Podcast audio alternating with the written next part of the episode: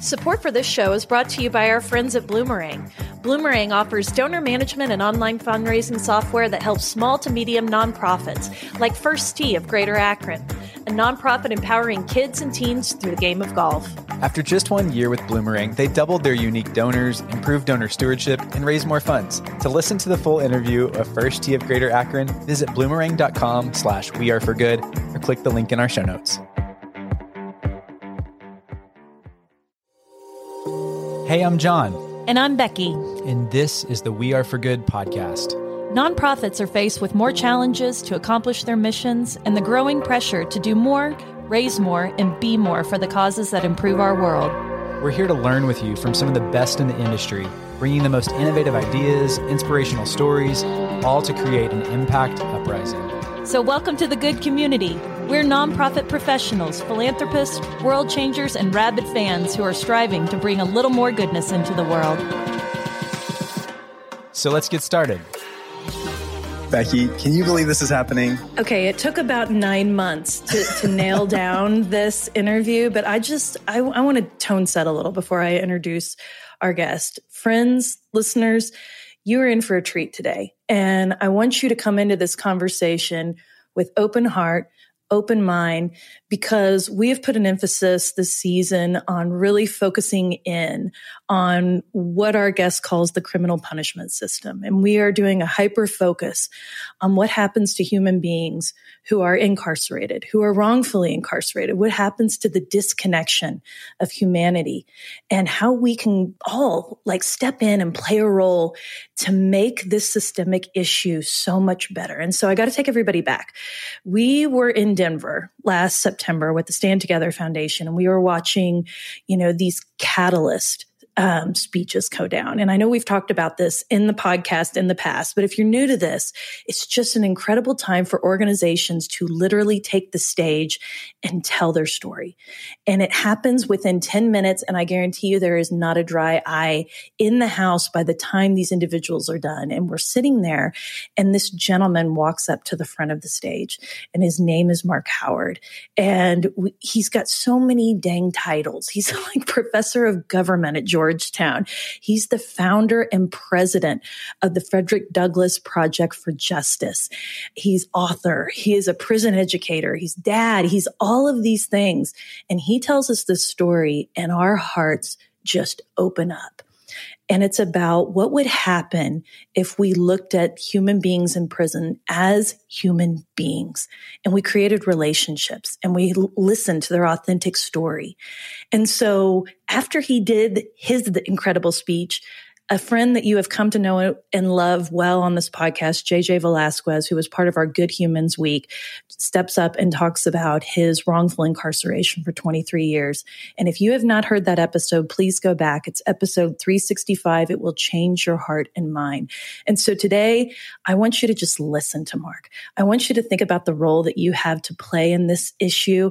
And we're finally going to get into it. So thanks for your patience, Marc. but let me introduce you because Marc is truly one of the the country's leading voices and advocates for restoring humanity back into the American criminal punishment system.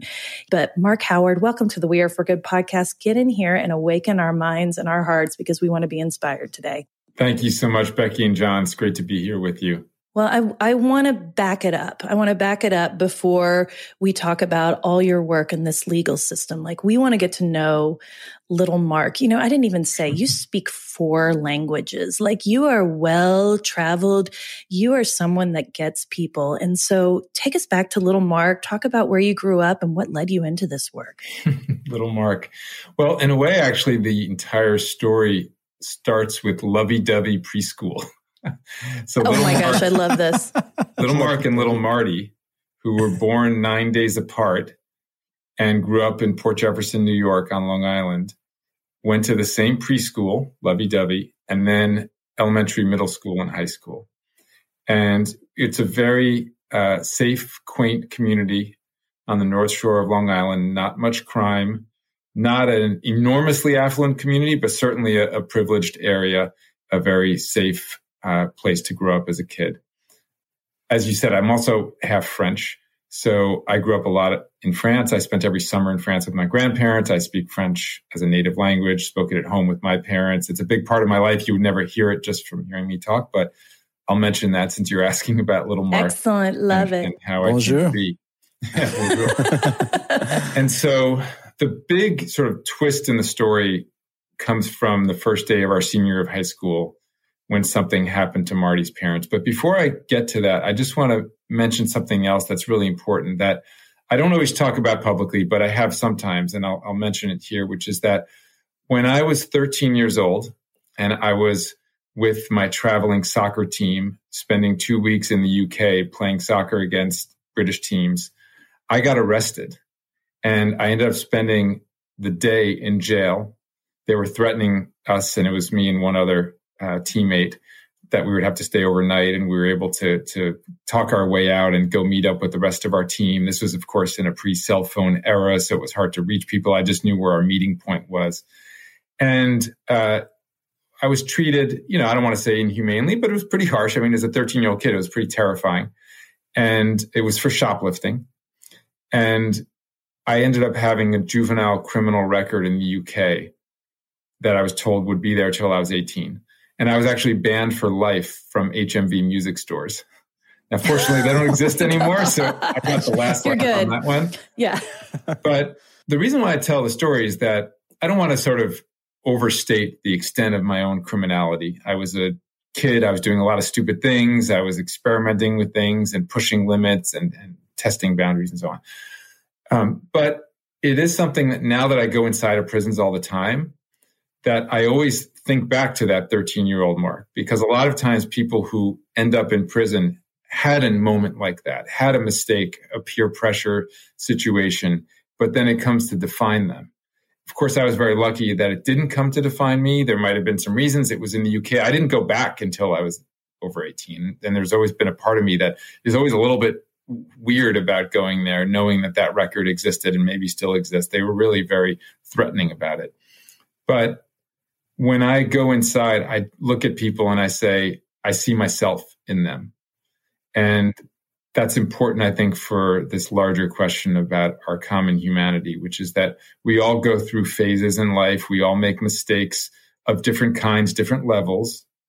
But I don't ever put myself above anyone else. And when I go into carceral spaces like I do basically every week, if not several times a week, I never judge because in a way I see some of myself in other people there.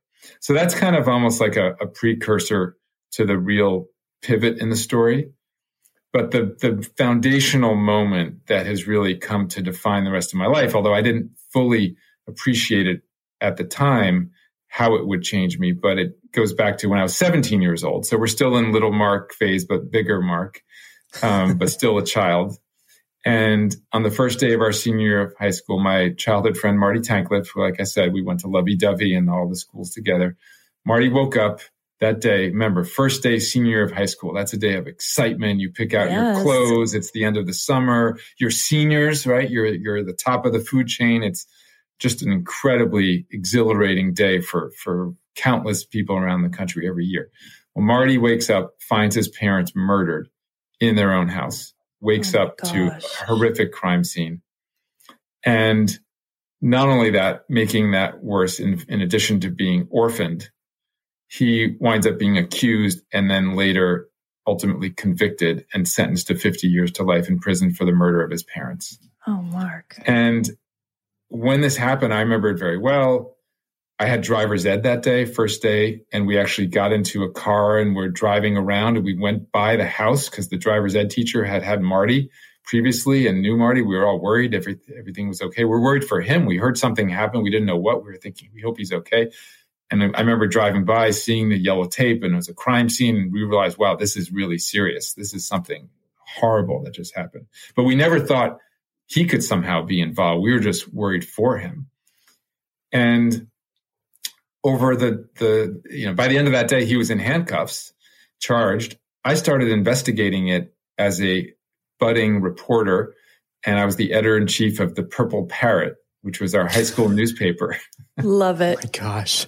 I don't know what our circulation was probably barely over 100 and you know, I look back on the reporting I did and I'm really proud because I actually got the story right, which was that Marty was innocent. And there was a lot of suspicious behavior around his father's business partner. And we later learned that the, he had hired hitmen to kill Marty's parents and most likely paid off a police detective to frame Marty.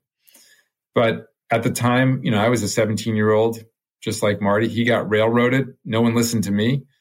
The prosecutors and the mainstream media ran with these lies and this ridiculous motives about how Marty would kill his parents because he was upset because he didn't like the car that they were letting him drive. It was a crummy old Lincoln. Supposedly, they got, got a mechanic to testify saying he'd had an argument with his dad, saying, I don't want to drive that piece of shit. Am I allowed to say that, by the way? Sure. Let it roll. All right, because then you're going to get the real me if profanity's allowed here. Oh, we want the real you. Real Marty. Okay. Yeah. So when Marty was convicted, I mean, it was a helpless feeling, especially, you know, it was a long time ago.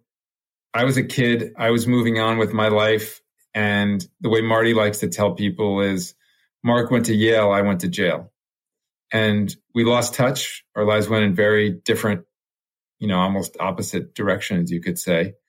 And I was able to get, you know, an extraordinary education which opened a lot of doors. I then, uh, after spending a year living in Berlin, I went, went on to graduate school, got my master's and PhD at UC Berkeley, just another phenomenal institution. And then I was uh, fortunate to be hired at Georgetown University as a professor of political science. I was working on European politics, a lot on post communist Europe. Uh, my dissertation, which became my first book, dealt with the challenges of democracy in post-communist Europe. I then wrote another book that dealt with immigration and citizenship in Western Europe. I was basically an academic, a political scientist working on European politics. I was doing nothing that had to do with the US, nothing that had to do with the criminal justice legal punishment system. And I was doing well. I got tenure very quickly, early, uh, was promoted, became full professor, was you know doing well, loved my teaching, was passionate about what I was doing, but I had something that was eating away at me for all those years, which was that my childhood friend was in prison for something he didn't do. And after a while of feeling helpless and just resigned to, well, I'm going to live my life, something then led me to reach out to Marty. And we started correspondence. I have like a shoebox full of letters from prison from him. We were writing back and forth. I started helping him. I started getting involved. You know, when you're in prison, you're helpless. There's no internet, there's no way to do research. There's a law library that has a lot of limitations. I started doing things for him. And even though I was a professor, I had my own student research assistants. I became Marty's research assistant. Mm. And our friendship became incredibly strong. And then I started visiting him and repeatedly and I discovered uh, a, a, man at that point. We were in our in our early to mid thirties, and someone who had blossomed into just an extraordinary person who was resilient, who was passionate, who was interested and engaging, and we would have these great conversations. And then one day in that prison visiting room, something led me to say to him, I'm going to do everything I can to help get you out of prison. And I made the decision I'm going to go to law school to get my friend out. And that was a, a huge decision. I was able to do that through Georgetown, where as a professor, you can actually um, get an education for free. Um, most people do it for like a an you know Italian class before a summer trip or something. Um, but I was the first one ever to get a law degree as a professor. So literally simultaneously, I was teaching classes taking classes, I would walk in. I was so exhausted. I'd walk into a room and be like, wait, do I go up to the front and start lecturing now? Or do I go sit in the oh back and hope I don't get called on? So that was a crazy few years. But the great news is that Marty was ultimately exonerated.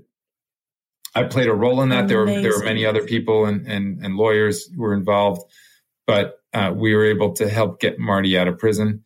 He spent almost 18 years for a crime he didn't commit, you know, lost his parents, uh, it's uh, it's, it's, a level of of of suffering that's just yes. hard to imagine, right? Losing all of that. But at the same time, through his pain, through his experience, through his journey, and ultimately celebration and triumph, I was able to get access to, get exposed to a level of both inhumanity in terms of a system that could make such mistakes and and be content and complacent with that when I find it just outrageous and unacceptable. Yes. But then also a level of humanity to to persevere through the worst of conditions and to come out whole on the other side. And so that opened up a whole other world that we can talk about too. My I mean, Marc, gosh.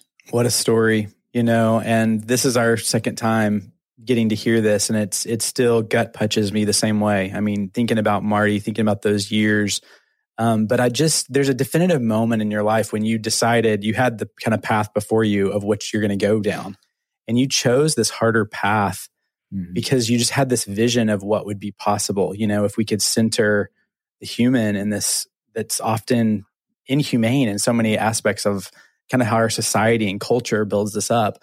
So I wonder if you'd take us back because I mean, you've now created the Frederick Douglass Project that is all about instilling this idea of humanity to the average person, to the person like me in the middle of Oklahoma that's never set foot in a prison and has a lot of preconceived ideas about people that may be in there or just through our own experience need that. I mean, what what was that connective point between Marty's story and saying, okay, how do I take this experience to the masses so we can change this? Yeah, yeah. Because I, in a way, John, I keep a foot in two worlds that are sometimes, or at least for some people contradictory, but to me, they blend together in a beautiful way. And one world is the wrongful convictions. Marty's case is a clear example of it. He and I also work together and have created a program at Georgetown, which is now expanding to other universities where undergraduate students reinvestigate cases of wrongful conviction. We've helped five people get out of prison. We've walked five people out of prison with oh our my students. Gosh, I'm so proud oh of a total of 134 years for crimes they didn't commit. And there's nothing more beautiful and powerful than that moment. Thank you. Truly, thank you, thank you to your team. I mean, I think that gives all of us a little bit of ease. We're not comfortable at all, but it gives us hope. Uh, it gives yeah, us hope. Yeah. And we have we have more coming. Um, there are so many wrongful convictions in this country, and I think that everybody intuitively can agree that it is wrong. It's morally wrong for somebody to be in prison for something that they didn't do. Sometimes there can be mistakes made. A lot of times there's misconduct made and that occurs repeatedly. And then there's a system that's hell bent on keeping the door shut and not correcting mistakes. So that's one foot, if you will, of mine that's in this world that's deeply invested in getting wrongfully convicted people out of prison. So it started with Marty and now we do it together and the five people we've helped get out and the more to come. And I and I'm so passionate about that work. And I know that it speaks to people because everyone can agree. But I also, and so this is really important, the other foot is in another world, which is in prisons overall, with all incarcerated people, regardless of innocence or guilt. And I've been fortunate through my journey, which again started with Marty. That's always the beginning point. It's my North Star.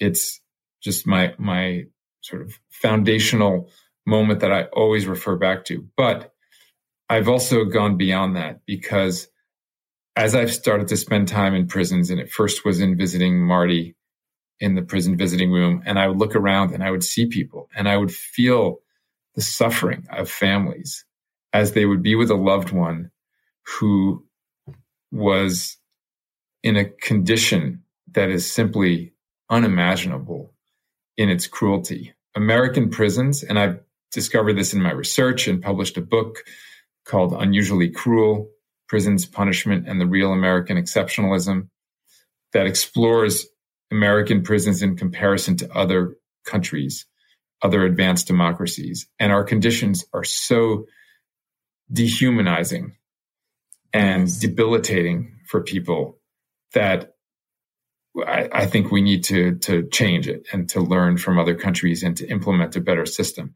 But it was through that experience of visiting Marty that I first had a window onto that. And I also started to look around and see people with their families and realizing that there was more to them than their crime. There was more to them than their sentence. That there was a bigger kind of patchwork of people, of family, of a community who love them. And if you think about it, if somebody close to you committed a crime and even an awful crime that you that you absolutely abhor and that you wished had never happened could any in any way undo you would still love that person if this is your yeah. brother your sister your child you would still love them and so what i as i felt that and i guess i have a strong sense of empathy and i was in that room and i just was looking around at this misery and suffering and we'd be waiting in line outside in the cold before the visit and then coming in and seeing people embrace in such sorrow and sadness. And of course, I'm also thinking about victims of crime and the suffering that's involved there. But I started wondering to myself, is this really a productive solution? Is, is suffering to punish suffering healing? And I don't think so. And so I started then going more and more frequently inside of prisons. I started volunteering as a professor in a maximum security prison in Maryland. And this was initially just because I wanted to see more. I wanted to engage more. It was, it was, my visits were always kind of, uh, you know, very limited in terms of contact. And when I started teaching, I discovered a classroom full of, of just wonderful people. And I know that this is paradoxical because these are people who've harmed others. And I never want to minimize that. I never want to forget that. But there are also people who have grown and who have changed, who are capable of a lot more. Most of those crimes were committed when they were young, very young, in many cases. Sometimes, you know, as young as I was when I was first arrested, more or less, and and then uh, certainly at the time of uh, in high school when I got close to this issue for the first time through Marty. And I started to see something in them, see a potential that I thought the rest of the country, the world needed to see. And so that led me to start a program, first an education program, which I did through Georgetown. So after volunteering for a long time for a nonprofit organization, going in for many years into Maryland prisons and just absolutely loving the experience. Sometimes I would bring my Georgetown students inside. I was teaching the same class on the inside that I was at Georgetown. And I was like, they're just as capable. They're just as smart. They might have dropped out of school in eighth grade and gone to prison at 17 and gotten their GED at 25, but maybe they're 40 now, but they're, they're smart and they're, they're engaged. And it was such a wonderful teaching environment. And then when I brought the Georgetown students in, it was like magic this just explosion of humanity and of compassion and of caring and love that the rest of the country never gets to experience. And so I wanted to to scale that. And I remember in particular when one of my students from Georgetown came inside and we had this incredible session and she said out loud, if only the rest of the country could be in this room with us right now, we would no longer have mass incarceration. And those words just stuck with me. And I kind of ruminated on that. How can I get the rest of the country to come inside? Obviously, it's not going to be possible in this room, but maybe in a lot of different rooms, maybe over time, maybe spread out throughout the country, I could get people to come in and experience the magic. Because however much somebody might get moved hearing me talk about it, it's a hundred times more powerful when you go in yourself when you see it and you feel it, you sit across from somebody and you recognize their humanity and you see that they're no different than we are. Yes, they made mistakes. I, I always want to be clear that I'm not erasing or forgetting those mistakes, but they've paid a steep price. They continue to pay a steep yes. price and they will come home. 95% of incarcerated people will come home. That's a fact. And wouldn't it be in all of our best interest if they came home having been educated, having been socialized in a positive way, being prepared, really being in a place where when they come out, they'll never go back and they'll never go back to crime. We'll have fewer victims. We'll have fewer incarceration costs. I mean, we spend $85 billion a year in this country on incarceration. It's maddening. It, it makes absolutely no sense. You could spend a tiny fraction of that in prevention and in programs in prison, and you would not have incarceration. There are a lot of vested interests that don't want that to happen, of course, because that money's going somewhere. But in terms of a society, in terms of public safety. And that's what I care about. I care about public safety, right? So I'm not a prison abolitionist. I'm not saying let everybody out. I don't want crime to happen. I want all of us to live in a society where crime will not take place. I think that when somebody is hurting other people, when they are dangerous, I think they should be separated from society. But I think they should be separated in a way that is humane. So allows them to have like basic protection, which is not the case in many American prisons. And also a place where it allows them to grow and to realize that there's another possible life for them. And so I feel like I'm talking too much and need to let you guide the conversation. But at core, there's a deep level of humanity. And I mean, and I know this sounds strange and some people might bristle at it, but there's some extraordinary people in prison who've made mistakes, but who are desperate for an opportunity to show their humanity and show that they're ready to reenter society. And if we give them that voice, that platform, that opportunity, that preparation, they're not only going to not go back to crime, but they're going to succeed. They're going to thrive. They're going to be role models. They're going to help inspire kids from yeah. going down that path.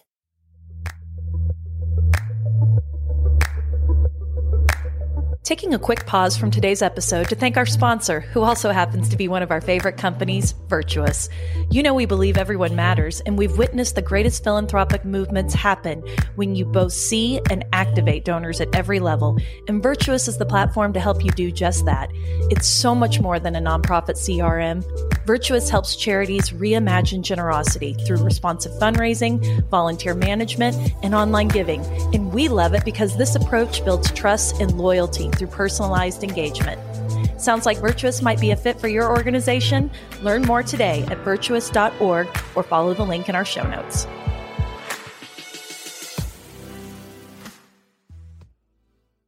Marc, I have so many thoughts, so many questions, but I, I think we need to hold space for just a second and take a look at what you've done. Like take a step back you did not build just another nonprofit. You did not play by the playbook. You went directly to where we talk about the solutions always are, which is in the community who is most affected by the problem. And you listened. And I, and we are a massive proponent of story on this podcast because we know that information is received 20 times better if it is threaded through story.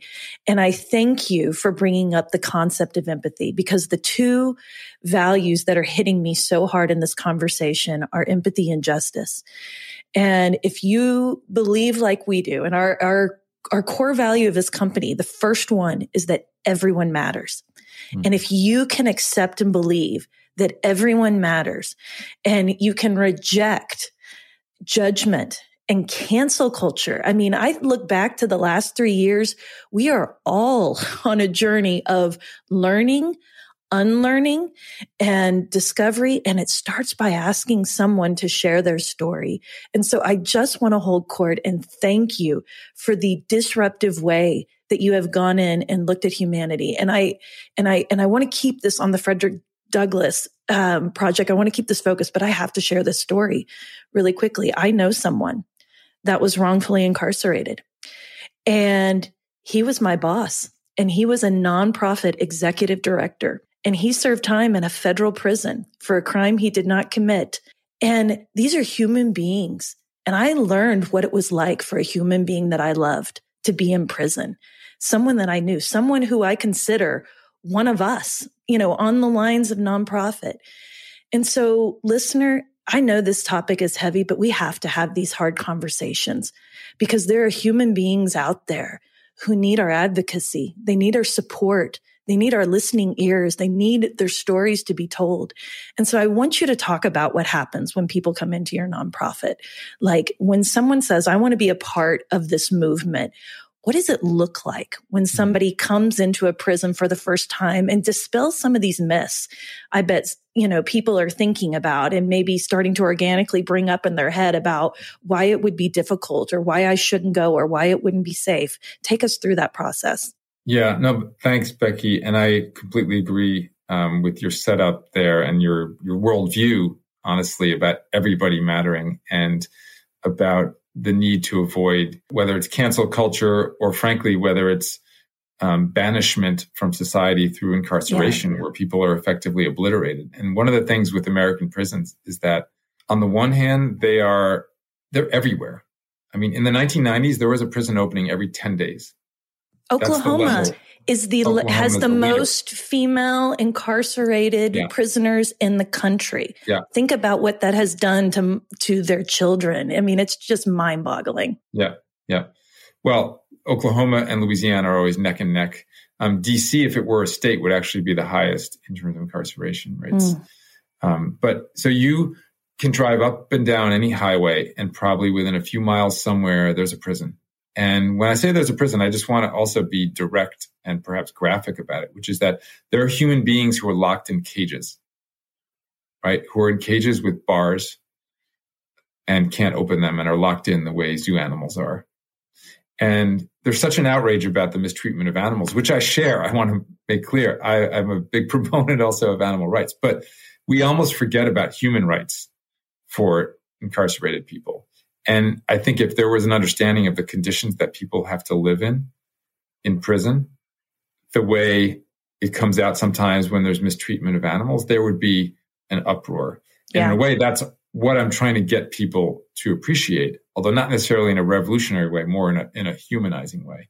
But so you, you go, there are prisons everywhere, but at the same time, they might as well be on Mars. Right. Because they're so separate. These boundaries, these walls, you can drive by and see and go, oh, that looks like a prison. But you can't go inside. And everything that goes on inside is separate. It's its own little universe of sorts. And so they're both everywhere and nowhere at the same time. And so what I am trying to do is to basically break down that barrier by connecting outside members of free society to incarcerated people in a way that's never been done before, or it was very rare, or maybe it was an individual visit with a family member in a visiting room. You look around and you see other people. But I'm talking about real conversation, real fellowship, real coming together. And so what we do in the Frederick Douglass Project for Justice, the Douglass Project for short, we bring people inside and it's open to anybody. It's an open sign up process, douglassproject.org is our website. We'll have it sign up for notes. a prison visit. I'll talk in a bit about where we're operating and where we're expanding because we're expanding very rapidly now that the COVID restrictions have been removed.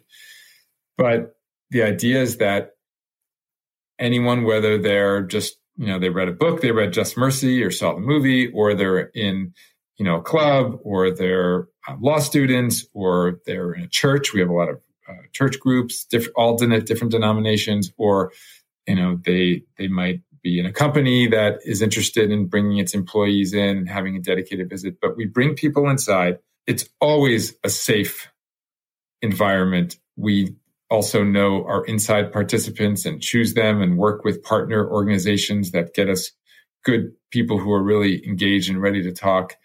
And we bring our outside members in. We prepare them. There's a training video that they watch a 20 minute or so where they make sure that they understand that it's it's a solemn place that you need to be going in with respect, um, not treating it like a zoo tour or some voyeuristic experience. But then we bring people together in a in a big circle. Everyone's nervous at first, you know, especially people going in for the very first time. They're looking around. You know, you can just sort of see that, like the, the, the hair standing on end. That there's this sort of tension in the room, and then we have everybody sit mixed together in a big circle. And we start with introductions and icebreakers, and we go around the room and we have different questions that we ask people that are kind of reflective. It's never about someone's crime or their time. And it's also not about for people on the outside where they work or what their job title is or all the kind of resume stuff that people are used to talking about on the outside that frankly is really superficial. Right. And often a little bit misleading where people are just trying to impress each other all the time and it's going deep like you know who do you define as family or you know what's the best piece of advice you ever received and people start talking about their family in a way and then they start realizing that whether they're incarcerated or not that they're very similar values very similar types of structures around them that support them. And they start realizing that there's so much more that unites them than divides them. And so we do this for about 30 minutes of introductions where people are talking a little bit about themselves. Again, not in a superficial way, but about who they really are. And then we go into small groups of about six people per group, roughly. It's always an even mix of inside and outside participants. And that's where the magic really happens. That's where people go really deep in their conversations. We have another set of questions and we rotate the questions around so it's always fresh for the inside participants. And for the outside visitors, they're just blown away. It's one of these things where we try to prepare people, but ultimately it's about having the experience that really matters. And they suddenly sit across from somebody. And I want you to just picture this that you're sitting across from someone who's in a prison uniform who starts saying, My mom passed away last year and I wasn't able to go to her funeral. Oh. And you think about how heavy that is. Or my younger brother was shot and killed. Or you know some of the some of the just the pain and suffering that you think oh my god if that happened to me i would be devastated and to be in prison and not to be able to grieve and to be connected is just heartbreaking right and that's where the empathy comes in because seeing somebody is so much more powerful even than a screen. And that is more you know watching a video or whatever. That's more powerful than reading a book or than hearing someone talk about it or something. So we want to we we get people together to have these experiences and to realize that ultimately if we care about somebody we're going to look at this whole problem differently. And that that's really what my goal is for the douglass project is to get people to care about incarcerated people the way they would care about their own brother or sister or son or daughter and that's how i feel and i know it sounds weird, but like I've been to prisons all across the country, including several in Oklahoma, by the way. And we can talk about some people I'm very close to there. One is Julius Jones, who came within three hours of being executed for a crime he didn't commit, by the way, and someone I, I, I speak to regularly and, and, and have visited and care deeply about. But everywhere I go, I see people and I feel for them. And I care for them as if they were my brother or sister. And I want others to have that opportunity. I don't think it's something magical power that I have. Maybe I have a above average sense of empathy. I don't know, but I found especially the structural way to come into contact with people and now a way to bring others into contact with people. And that empathy spreads exponentially in those situations. And that's what I'm trying to continue doing. And I would just say to anybody, you know, whether it's the both of you or to anybody listening, to come visit a prison, take this leap of faith. And I don't just want it for people who are already on board and who are, you know, opposed to mass incarceration, who, you know, are sort of a, the choir, so to speak. I want this to be for someone who's never thought about it. I also want it to be for people who have been victims of crime in their family. I've had that experience multiple times, bringing people in and it's really, really hard, but suddenly they see it in a completely different way. Because when you see the person as a human being, it's very different from seeing someone as a monster, seeing someone as subhuman, as non human. Yes. When you see them as human, you suddenly care about them. And then when they see you as human, then it just, that's where the magic really takes place, is that it goes in both directions. I mean, wow. So I think you're sharing a lot of things today that just like register on our values in such a deep way, Marc. I mean, we talk about community is everything and we believe it in our bones. And I think as we think about pushing down walls, I mean, the community that you're creating in and outside of some of the thickest walls in our country, it, gives me chills to think about of how that could change the way we all show up. This idea of proximity is just so critical to being able to be informed citizens. And I even think of my own experience of just leaving the country and for the first time ever meeting somebody that's not from, you know, where you grew up, the mm-hmm. power of that experience and understanding that we do have the same values in life and we still do, you know, center a lot of the same things is just transformational. So I love mm-hmm. that. I would just ask you, what has changed in you from this experience? I mean, this you can't be proximate to to these kind of stories and this experience and not be really moved. How has it shifted you as a person and share a little bit of the impact that you've seen coming out of this work? Yeah, uh, I just want to add to your point, John, about going to other countries because I do feel I never thought of it before that way, but you know, one having grown up in two countries, two cultures, I think always made me kind of um, searching to understand, crossing boundaries, figuring out people, trying to put it in a context that makes sense to them.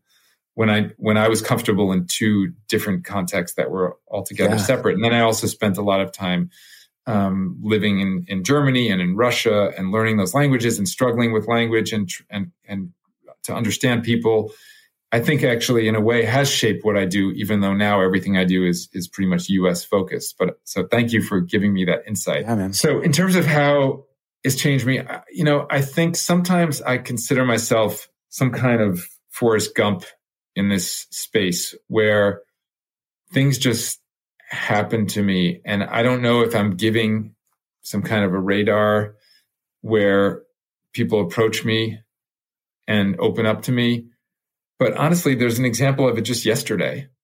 I'm walking down the street having gotten off the metro in downtown DC, and I see somebody kind of looking confused and lost. And it's true that oh, in my life, I've always had a lot of people ask me for directions. I don't know for whatever reason. You got that face. You're a magnet. Apparently, you, just, you look like you know you what you're confident. doing. and this guy asks me for an address, and then I realize what he's talking about is the address where um, you have to first report for parole and probation in DC. And it's about five blocks away from where we were. And I never want to impose on people, and I always respect their story, their space, their timing, and so on. But something in the way we were speaking, and it was really sweet. And as I'm literally giving directions, I'm looking on Google Maps, I'm showing to him, he's looking at my phone like it's a foreign object. And I'm like, this guy just came home. Aww. And I ask him very gently, and I think I may have said, welcome home. It was kind of a, a soft way of saying, I, I understand. And he said, this was yesterday, Wednesday. He says, on Monday, I just got out of prison after 25 years. This is a random person on the street coming up to me. And it turns out we know all these people in common because through my work, I oh know oh all gosh. of these people. He was a juvenile lifer. We knew like dozens of people in common. I see you tearing up, Becky. It's just a powerful stuff. Yes. It was incredible. And, you know, I was able to guide him, of course, but we were able to connect and I gave him my info and I'm going to see him. And I, I just, you know, and I hugged him and I said, welcome home. And he got out actually in Florida. On Monday, he's in Florida. And this was his first day in DC where he grew up and he's trying to find out where he is. And, and I'm the one that he asks. it was just, uh, it was incredible. Um, wow. And I think it's just an illustration of what happens to me a lot, which is that I think that something in the way that I interact with people, whether they're still in prison or whether they've come home from prison, basically just says, I love you. Honestly, like I care about you. I see you. And I want, not that I'm in any way trying to pat myself on the back, because this is not about me. I feel that in a way I'm a vessel for the people who are voiceless, who are invisible to try to get others to care about them. And I'm using in a way my privilege, my access to try to open doors that otherwise have stayed closed. But what I feel is that it's an, it's an obligation in a way. It's a responsibility. I have this, I don't know what it is, this, this platform, this ability, this, this situation in my life now. And I feel I need to make it expand and allow other people to feel that, to uh, have other people. I mean, think about it. The average person meeting somebody who just got out of prison two days earlier after 25 years would run. Oh my God, like it's terrifying. He probably took someone's life. I don't know, but the odds are most likely yes. And I hug him and embrace him and welcome him home. And I want more people to do that. I want more people to see the humanity. And I felt such a great energy coming from him. And I do from so many people. They want to succeed. They want to be productive members of society. They want to never see the inside of a jail cell again. They want to, to, to be positive. They want to help others. When I talk to people inside, so often I hear stories about what they want to do and it's always helping others. It's, it's atoning in a way for their mistakes, for the harm they caused to actually reverse harm, to prevent harm, right? Preemptively. And so whether it's in the work I'm doing inside through the Georgetown programs where we have a bachelor's degree program in a prison, we have credit bearing courses at the DC jail, or through our reentry programs where we've had nearly now 100 people graduate with Georgetown certificates in either paralegal studies or business and entrepreneurship. They're all employed. Some have started businesses that no one's back in prison. I really believe that if we can see them as human beings and we can treat them with respect and give them opportunity and some preparation that they're going to succeed, they're going to make us proud. They certainly make me proud. And I just want as many people as possible to have that experience, to meet them, to hire them, to yes. be willing to open doors, to be willing to support them, to believe in them. And we will eliminate crime or certainly seriously decrease it and costs, and we'll just make our society such a better place. I think we can do it. I think this tool of proximity and connection and love is the way to do it. And I think it's actually a service to victims of crime because victims of crime want more than anything, whether it's surviving victims or family members, is to prevent this from happening to anyone again. They don't necessarily want to inflict pain and suffering. Sometimes they do in the immediate emotion of it. But I think we can get to a place of, of rehabilitation, to a place of forgiveness, to a place of compassion, and a place of love. I mean, Marc, what you just shared there is the very lifeblood of philanthropy. It is the love of mankind. Yeah. It literally comes back to that simplicity, you know, and, and I am so glad that you're here. I'm so glad that you're born and in this world. I'm so glad you followed that gut instinct that w- that said, I need to go see Marty because I think back, Marc, and I'm still emotional. So I'm probably going to cry as I get through this. Mm-hmm. But I think about you walking in to see Marty and I think about everything that's come after that. And I think about my new good friend, JJ Velazquez, mm-hmm. who went into prison with a three year old child and a five week old child and didn't come out for 23 years. JJ Velazquez, who is your program director yeah. uh, in New York at the Frederick Douglass Project yeah. for Justice. Uh, I mean, you cannot walk away from these stories and not feel changed. And so I just want to add another bold line under proximity, community, compassion, and love. These are the answers. And I can tell you that we have seen the proof of that in this community and the way people open up and come in with an open hand and an open mind and they link arms and they move faster because you check ego and judgment at the front door and it allows us to move much faster. And I am so glad we talked about this today. And the only other thing I just want to throw on the top is the absolute disproportionate number of people of color and people in poverty in prisons. And we've got to fight for equity. We've got to get those stories out. We have covered this many times on the podcast with Sue Ann Arnall and the Arnall Foundation talking about mass incarceration in Oklahoma. Melissa C. Potter came on and talked about meeting her husband while building a documentary around him trying to run the New York City Marathon in honor of his father who had been incarcerated for 50 years in New York. And so there are stories that are nestled in all of this, friends. I'm sure many of you have a story or a person you are thinking about. But Marc Howard, thank you for honoring Marty. I'm so glad you went to Lovey Dovey preschool together and it could have spawned all of this because we believe in the power of movements. So we end all of our podcasts with a one good thing. And I wonder what is the one good thing that you would offer up to our community today?